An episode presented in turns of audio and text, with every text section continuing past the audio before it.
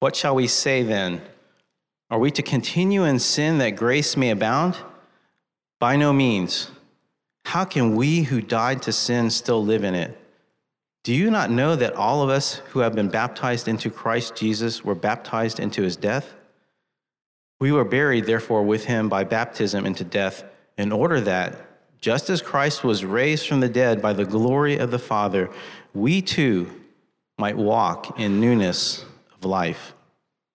For if we have been united with him in a death like his, we shall certainly be united with him in a resurrection like his. We know that our old self was crucified with him in order that the body of sin might be brought to nothing, so that we would no longer be enslaved to sin. For one who has died has been set free from sin. Now, if we have died with Christ, we believe that we will also live with him. We know that Christ, being raised from the dead, will never die again. Death no longer has dominion over him. For the death he died, he died to sin once for all. But the life he lives, he lives to God. Well, good morning, Covenant. it's good to see you again. I hope you all had a wonderful Thanksgiving. We, uh, we went to Mississippi and we spent it with Catherine's parents and had a great time out there and uh, ate too much, but that's all right. We, uh, we made up for it in the next couple of days and didn't eat as much, so it all balances out in the end, right? That's how that works. So, you know, uh, one of my first uh, memories of this passage was a sermon that I heard. I was probably in kindergarten. I mean, this was probably around 1970. And I remember it because, uh, for a couple of reasons, really. One was the illustration that the pastor gave uh, to help explain the idea of the old man uh, in the King James Version. It was the old man has died, or the old self has died, you know, and being crucified with Christ. And I remember it stuck in my head because the pastor used an illustration that involved Indians as in American Indians, and I was a child, and I was all about cowboys and Indians. And so the minute he gave an illustration to explain that concept of the old man dying, and he used an Indian, and it was 1970, and he did it in Indian voice, which you wouldn't do in 2019, but I perked up, right, as a little child. And I remember that illustration explaining this concept of how the old man has died to sin about this Indian, right, who explains that within him, there were two dogs. There was a black dog and a white dog. And these two dogs were always fighting with one another. And what he saw was that if he fed the white dog, then the white dog would just tear into and wear out that black dog. But if he fed the black dog, the black dog would tear into and wear out the white dog. And of course, the pastor would then go on to exhort us to feed the white dog so that, of course, we could have victory over sin, right? Still remember that illustration and that story to this day. That was one reason why I remember. I also remember it for a second reason because as a little child, in my literal mind and my literal head, I reached up to my mom and in an inappropriately loud young voice, as children will do, right, parents?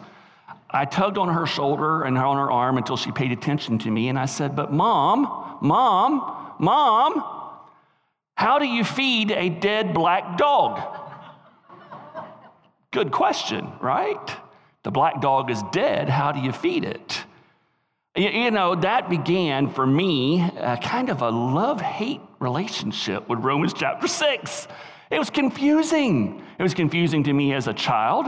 It became confusing to me as a teen. It became confusing to me as a, as a freshman in college as I went off and worked in a ministry with a man who Romans chapter 6, a very godly man, and Romans 6 was central to his Christian life and his understanding of living for God and being victorious and being filled with the Holy Spirit. But the way he, un- he explained Romans 6 confused me even more. And I stayed confused about elements of Romans chapter 6 through seminary, through classes that were devoted to the, cl- to the book of Romans, right? Commentaries, listen to sermons by John MacArthur. He helped a little, but even he confused me. I mean, confusion abounded. Now, now the good news is, is that while there is lots of confusion among scholars about different elements that we are going to look at over the next few weeks in Romans 6. We're going to be in Romans 6 for at least three weeks. So just settle in, okay? All right. Uh, there's a lot of difference in opinions on different elements of Romans 6 where there is unanimity and there's absolute agreement is the importance of this chapter. You see, Paul so far has been laying out the gospel for us and has been zeroing in, in on this idea of justification, our justification before God. But here in chapter 6, right, he's focusing on sanctification. Justification is important, right? Because this is where God has declared us righteous by his grace through the sacrifice of Jesus Christ. But listen, that declared righteousness is supposed to become more and more a reality of our everyday lives as we live in this broken world and we walk in this life. And so, within this chapter that is dealing with sanctification, where Paul is now shifting attention from justification to now how does this express itself, our justification express itself in our normal life, what we would call sanctification. This opening passage, in fact, verse 2, Verse 2 has been called by several uh, scholars and different leading lights as the most important, or at least among the most important verses in the Bible dealing with our struggle with sin and our victory over sin and, pow- and our power and, and tapping into the power of the Holy Spirit, verse 2. This idea of being dead to sin, which is the title of the message. Simply put, if we're, gonna, if we're going to live victorious Christian lives, if we're going to be filled with the power of the Holy Spirit and we're going to see victory over sin in our lives, we cannot have a love hate relationship with Romans 6. We can't have confusion about these initial verses and what Paul is teaching here. We've got to understand this, this fundamental truth that's in the opening of this chapter, okay? And this is where we're going to park this morning that sin remains in us but it no longer reigns in us once we are united to Christ. Sin remains in us, but it no longer remains in us. Excuse me, sin remains in us, but it no longer reigns in us. Boy, that's a mistake to reverse those words, okay, just for the record. Uh, sin remains in us, but it no longer reigns in us once we are united to Christ. So, so we're going to unpack this truth this morning with three questions. And for those of you who like to take notes, we're going to ask these three questions and answer them. And this provides you with an outline, okay? And so the first question comes from verses one and two. What does it mean to be dead to sin? What shall we say then? Are we to continue in sin that grace may abound? Paul is opening up this passage with some questions that he knows needs to be asked because no doubt he's been, he's been faced with these accusations as he has proclaimed the gospel of grace throughout the Mediterranean world. You see, this goes back to chapter 5 in verse 20, where he says, Now that law came in to increase the trespass, but where sin increased, grace abounded all the more. And so is, is going to happen in some, a teaching like this, and in fact, it even occurs today, and it's happened to me. If you proclaim the gospel of grace in all of its entirety, sooner or later, you're going to be accused of endorsing sin.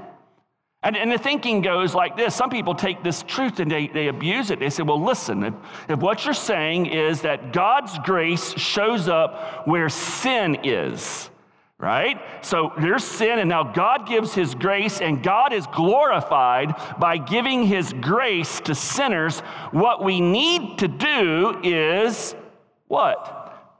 Exactly. Sin more, so God will give more grace, and God will be more glorified. How's that work for human rationalization, right? This is called antinomianism, and, and this has actually been a problem within the church through the centuries. It was a problem in Paul's day. It's a problem. You know, hey, it, it, was a problem even we, we experienced in our own church a few years back. An elder and I, we sat at a table with a spouse who had, had violated the wedding vows, had cheated on uh, the mate, and had the thought and was thinking about leaving permanently, divorcing. And as we sat with that spouse, that elder and I, and we pleaded with this person to repent, that, that the, the other spouse was willing to reconcile and go through counseling, this person looked us in the eye and said, Well, well, let, let me talk to you about this. So let me just think, let's think about this. If I go ahead and I go through with this, and I leave my spouse, and, and I go ahead and I marry this other person, and I know that it's wrong. I know it's adultery. I know that I've committed adultery, and I know I don't have grounds for divorce. But if I go ahead and I do this, but then I confess it as sin and I ask God to forgive me, He has to forgive me, right? See, that's just another form of this, what He's getting at here. That that person didn't understand grace at all. Not at all. Okay? Are we to continue in sin so grace can abound? Verse 2 by no means. In, in, in southern speak, Paul would have said, Are you out of your cotton picking mind? That's what he's saying here. Are you nuts? Absolutely not. How can we who died to sin still live in it? There's our question, right? What does it mean to be dead to sin? What does it mean to be dead to sin? Well, you know, sometimes in understanding what something means, okay, it's important to know what it does not mean. So, for example, I told you I had a lot of confusion about this chapter. One reason is I had a grandmother. I used to go to her church. She was a different uh, uh, spiritual heritage and denomination, and, and they taught from this passage, for example, that not only were you dead to, dead to sin, it was literal. You, in time, the power of sin was eradicated in our lives so that if you understood this and appropriated it by faith, you would not sin anymore. Sinless perfectionism is what it's called. Okay? Uh, can I just say, church, this passage is not teaching sinless perfectionism. it's not teaching that at all. Um, it also doesn't mean that we are in the process of dying to sin daily. You know, the old white dog, black dog thing, you know, that, you know, we, some days we do better against sin and some days we don't do as good. It's not teaching that either. That's, that's a true concept that we have those kinds of days and that kind of success and failure, but, and that's in other passages of scripture, but not here. And the reason why is because of the tense of the verb. The tense of the verb dead here, just like in our English language, we have past, present, and future tenses. The Greek has several different tenses, and the tense for dead here is what is known as the aorist tense. And the aorist tense means an action that was done in the past, it is done and it is accomplished. Finito. Okay? So, this is not talking about some process of daily dying to sin. It's not talking about us dying to sin's guilt, you know, that we're now dead to the guilt of sin. It's true that we no longer are, uh, we're no longer responsible. We, we, we are dead to the guilt of sin, but that's justification. And this is not talking about justification, even though there's some great mind. Dr. John Stott believes this is actually just still talking about justification. And no, that's not what it's at at all. Okay, so what does it mean to be dead to sin? I don't want you to be confused, church. So I'm trying, I've given you a simple way of remembering this. And so if you're a child, I don't want you going through 30 years of confusion, okay? So Pastor Jerry is giving you a sentence, and I want you to read this sentence with me, children, and, and big children too, okay? We're gonna all read this, and we're gonna read it more than once, because I want you to lock this in. What does it mean to be dead to sin? Let's read it out loud together. Ready? Here we go. Sin remains in us but it no longer reigns in us. One more time. Sin remains in us, but it no longer reigns in us. Okay, a couple of you weren't quite awake. So, one more time. Ready? Sin remains in us, but it no longer reigns in us. Very, very good. In other words, God has broken the absolute power and dominion of the sin nature in our lives. When Paul is talking about sin here, he's not talking about the, the individual violations of God's law like children, you disobeying your parents, or, or, or, us saying things that we should not say. He's not talking about individual sinful acts, he's talking about the sin nature.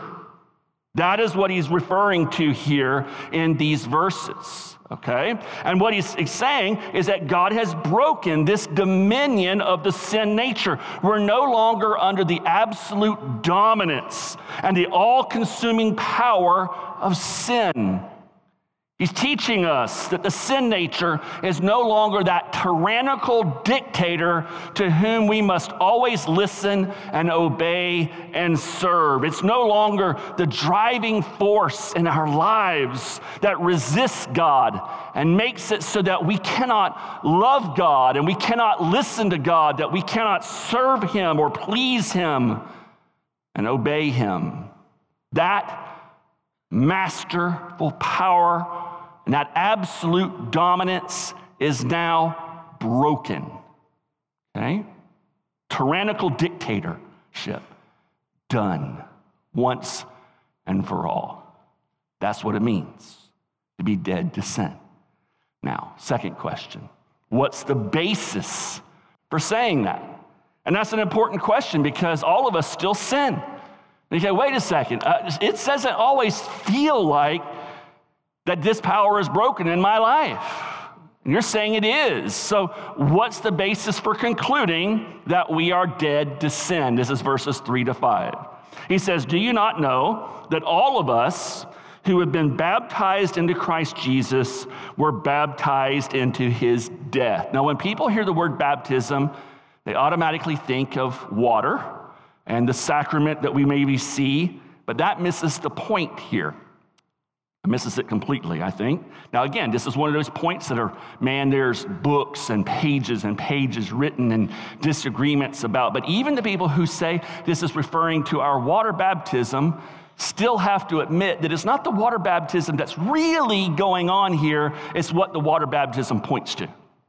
And, so I think that, that they're just kind of, you know, they ultimately are maybe getting at it, but they're just missing the point here. Okay, what's going on here is that baptism is our baptism into Christ that he's talking about. This is that spiritual act where the Holy Spirit joins us to Christ and to the body of Christ when we believe and we trust in Jesus at salvation. This is that baptism of the Holy Spirit it is so vital and important. Without it, we don't belong to the family of God. Water baptism, whether it's administered to us when we're a baby or maybe later after we actually believe in Jesus Christ, water baptism is nothing more than the, than the shadow that points to the reality of that important inner Holy Spirit baptism that unites us to the body of Christ and to Jesus Christ Himself.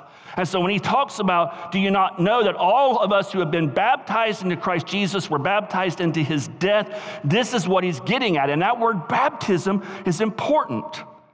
Because there's different words for baptism in the Bible. There's simpler words like bapto, right? Which that's like to, to dip or to immerse or, or different things like that. But he uses a much more, a comp, more complicated Greek word and it's baptizo. And when it's used in this kind of a spiritual and metaphorical sense in this chapter, it's speaking to something much more important. It's speaking to the nature of something or someone being radically, thoroughly, permanently changed because of an overwhelming, immersive experience.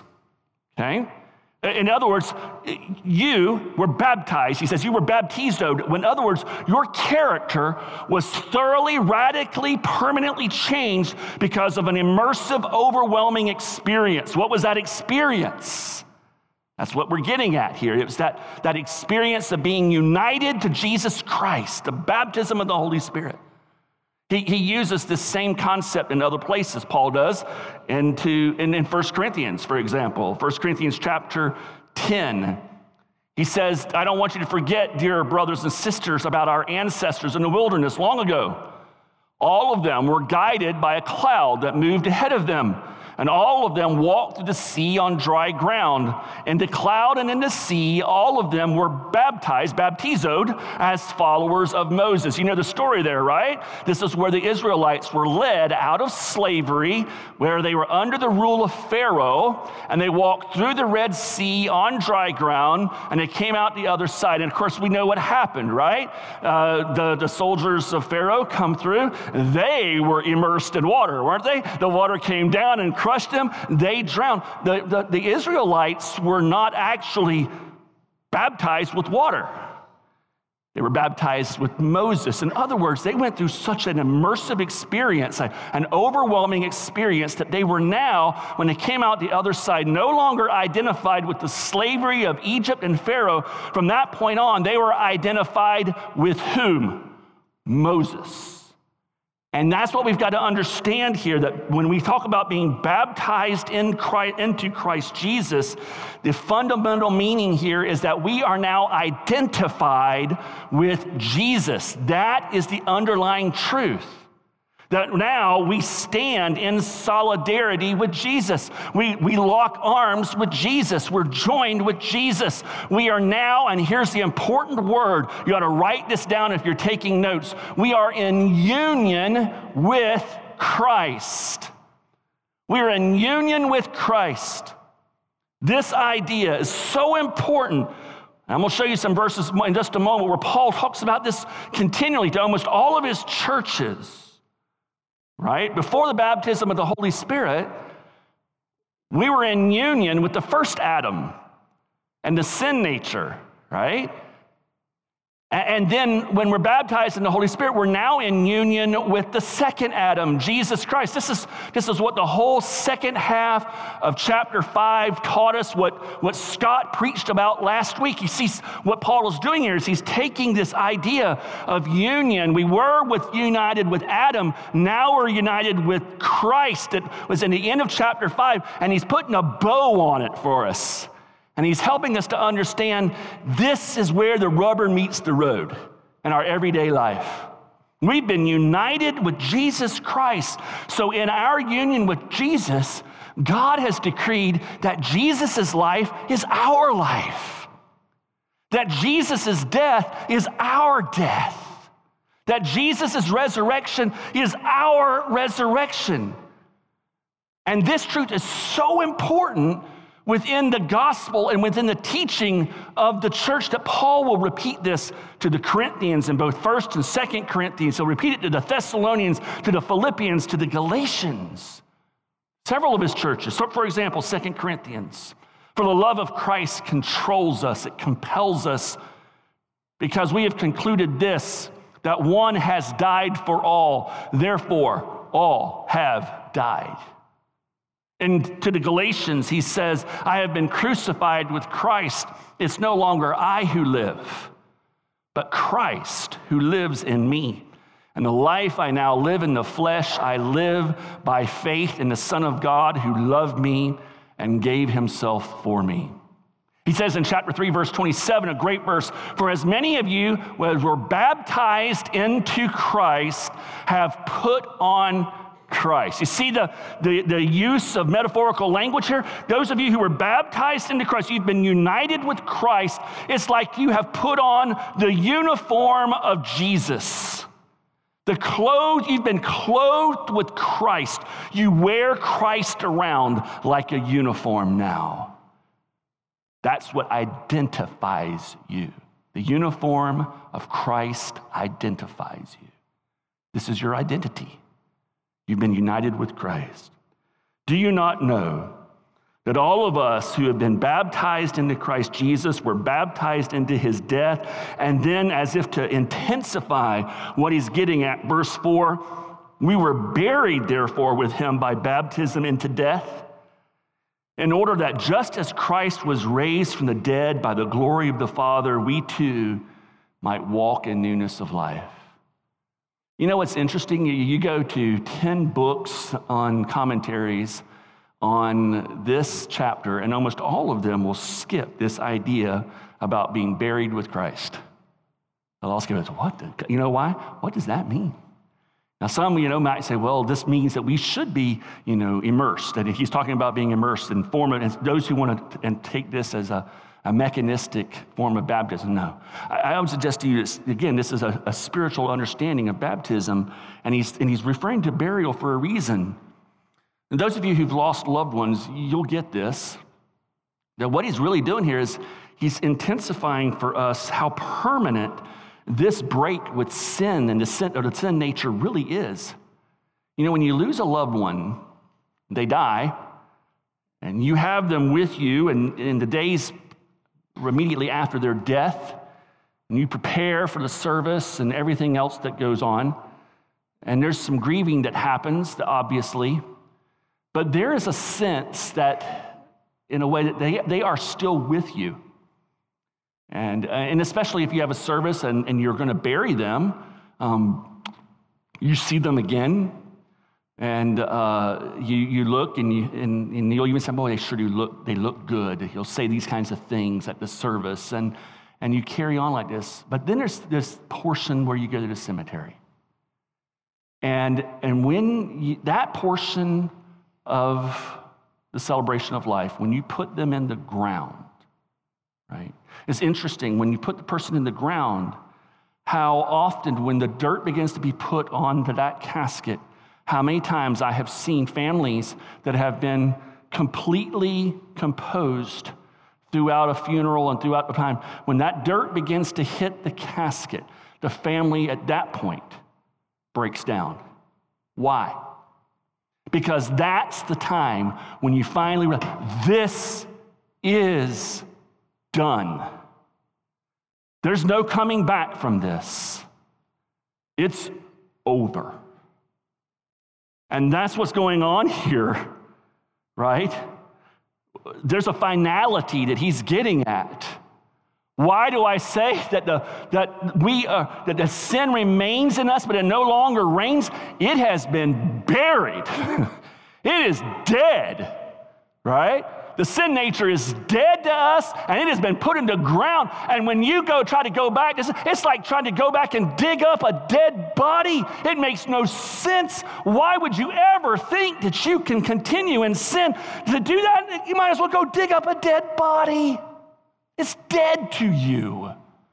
We've been buried with Christ. This union with Christ, church so important. If we've been united with him in a death like his, we shall certainly be united with him in a resurrection like his. We share in his death, we share in his burial, we share in his resurrection. And this resurrection is important because it means that the eternal life that he now possesses is our possession. This quality of newness of life that Jesus now has is our possession. And the promise is, is that we have this kind of life and it will begin to progressively reveal itself and unveil itself in our lives as we walk in Jesus Christ. Why? Because we are dead to sin. And the basis of it all is because God, in His mercy before the foundations of the world, He united us to Jesus Christ. And then at a point in time, positionally, it happened. We died with Christ when Christ died. And that became an actual reality in our life when the Holy Spirit entered and He gave us a new heart and we believed in Jesus and we, it was appropriated for us what was done and completed on the cross in Jesus 2,000 years ago. And this is real and the power of sin has been broken. It is real.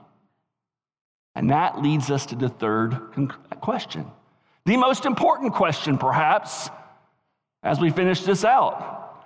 So what? so what?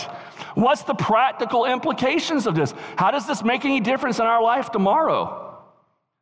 What's the practical applications for being dead to sin? This is this is him. I mean, what we just talked about is hugely important to understand. But now, what difference is it going to make in your marriage, in your parenting, at the job site, with your neighbors? I want to suggest a few of them to you based off the remaining verses. First one, I love it. Your old self is dead, and there's no going back to who you used to be. I almost want to sing, sing that old song Hit the road, Jack. Don't come back no more, no more. right? Your old self is dead, and there's no going back to who you used to be. Verse 6 We know that our old self was crucified with him in order that the body of sin might be brought to nothing, so that we would no longer be enslaved to sin. Praise the Lord. the old self, the old man, and those of you who learned this verse maybe as a kid like I did, is the old man. Again, this is not talking about the sin nature. Okay? This is the old self, the old man, right, has been crucified, aorist tense. Again, important, completed, done, finitoed in the past, right? The old self is who you were before Christ. Okay? The old man is who you were before Christ. That old self, it was that person who was constantly listening to that sinful nature. And that old self, he ain't coming back anymore. He's done. The old has passed away. The new has come. You are a new creation in Jesus Christ. And where there was slavery, there's now freedom. The old's gone. All that we were before Christ, that person that we were. All of our love of sin, our worship of self, our delight in, in just corruption, our contempt for God, our idolatry, our inability to not sin, right? Our inability to live for God, our inability to love God, our inability to serve God, all of that. Gone. Dead, crucified. Think Romans chapter 3. Remember Romans chapter 3? Those verses that talked about the person who has not been regenerated by the grace of God. Remember those verses? Romans chapter 3, verse 10. There is no one who is righteous, no, not one. No one who does good, no, not one. The poison of snakes upon their lips. Remember all those horrific verses? They described us before Christ. That's the old self. It's gone. And it's not coming back anymore. Never again. It cannot happen. If you're in Christ, if you're in Christ, you can never go back to being that person ever again. Never. God made you into this new creation. And everyone that God has given to Jesus Christ will come to Jesus.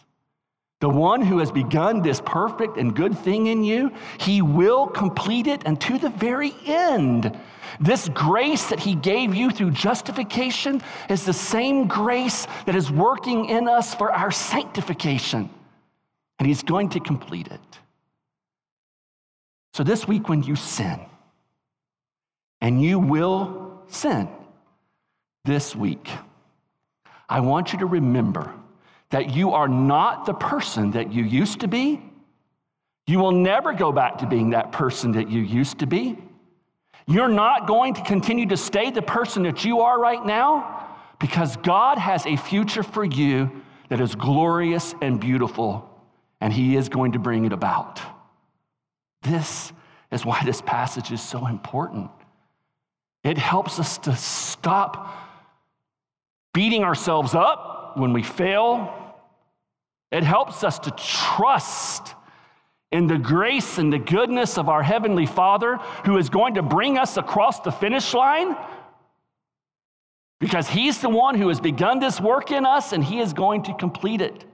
Listen, the only way a Christian ever goes back and becomes the person that they used to be was because they were never a Christian in the first place. Once you've been united with Jesus Christ, you never get divided from him ever again. Never. Everyone, Jesus says, that the Father gives me will come to me, and I will not lose one, he says.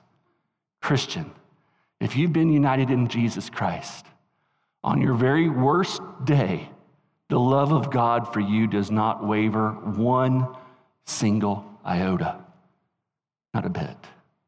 Amen. Our old self was crucified with Christ, not coming back. Here's the next implication your new self can be victorious over sin. It can be victorious over sin. For one who has died, verse 7 says, has been set free from sin. The old self was enslaved to sin, not the new self. The new self is no longer enslaved to that sin nature. We've been given a new nature, a new heart. We have the Holy Spirit living within us. Before, in the old self, we were unable to reject sin. We could not help it. But now, in our new self, we reject sin. We're able to do this. You know, maybe the best illustration. I've heard a lot of bad ones, you know, black dogs, white dogs, and all kinds of illustrations. But the best illustration that I've heard, that I heard probably 13 years ago, that helped me so much came from Randy Pope. And, uh, and by the way, Randy's going to be here in January. We're going to, we're to uh, preach Romans chapter 8 together. We're going to be in Romans chapter 8 for quite a few weeks. And that's maybe Randy's favorite chapter. So when he heard that we were going to, he goes, he, I think he wanted to do like all six messages. I wouldn't let him do all six, but uh, whatever. But we're going to have a great time when he comes. But Randy gives the best illustration of what's happened here for us, folks. And I want you to get this. I think I'll just close with this, okay? Um, imagine that you're on a boat. You're a sailor on a boat, right? And on this boat, it's captained by the meanest, most evil, dictatorial, tyrannical captain that you can ever imagine. Those of you who've seen Mutiny on the Bounty, you remember the captain, what's his name? Captain Bligh, I think his name was. It's Captain Bligh on steroids, right? And I mean, he just beats you and abuses you and makes you do all kinds of horrific things. And, you know, every time you're swab the deck with this toothbrush, you know, and you snap to it, and he, and then just horrible, horrible man mistreats you and mistreats everyone else. But finally, an officer steps forward and he overthrows that evil captain. And he becomes the captain of that boat. And he, he puts the, the, the, captain under, you know, kind of ship arrest. And he says, when we get to port, he's going to prison. He's going to be out of our lives forever. For now, I'm your captain. He's no longer the captain. One day you're out walking around, you're doing your things, and you're enjoying life. The whole attitude and disposition of the ship has changed because you have a, a new captain, and the old evil captain is no longer in charge and power.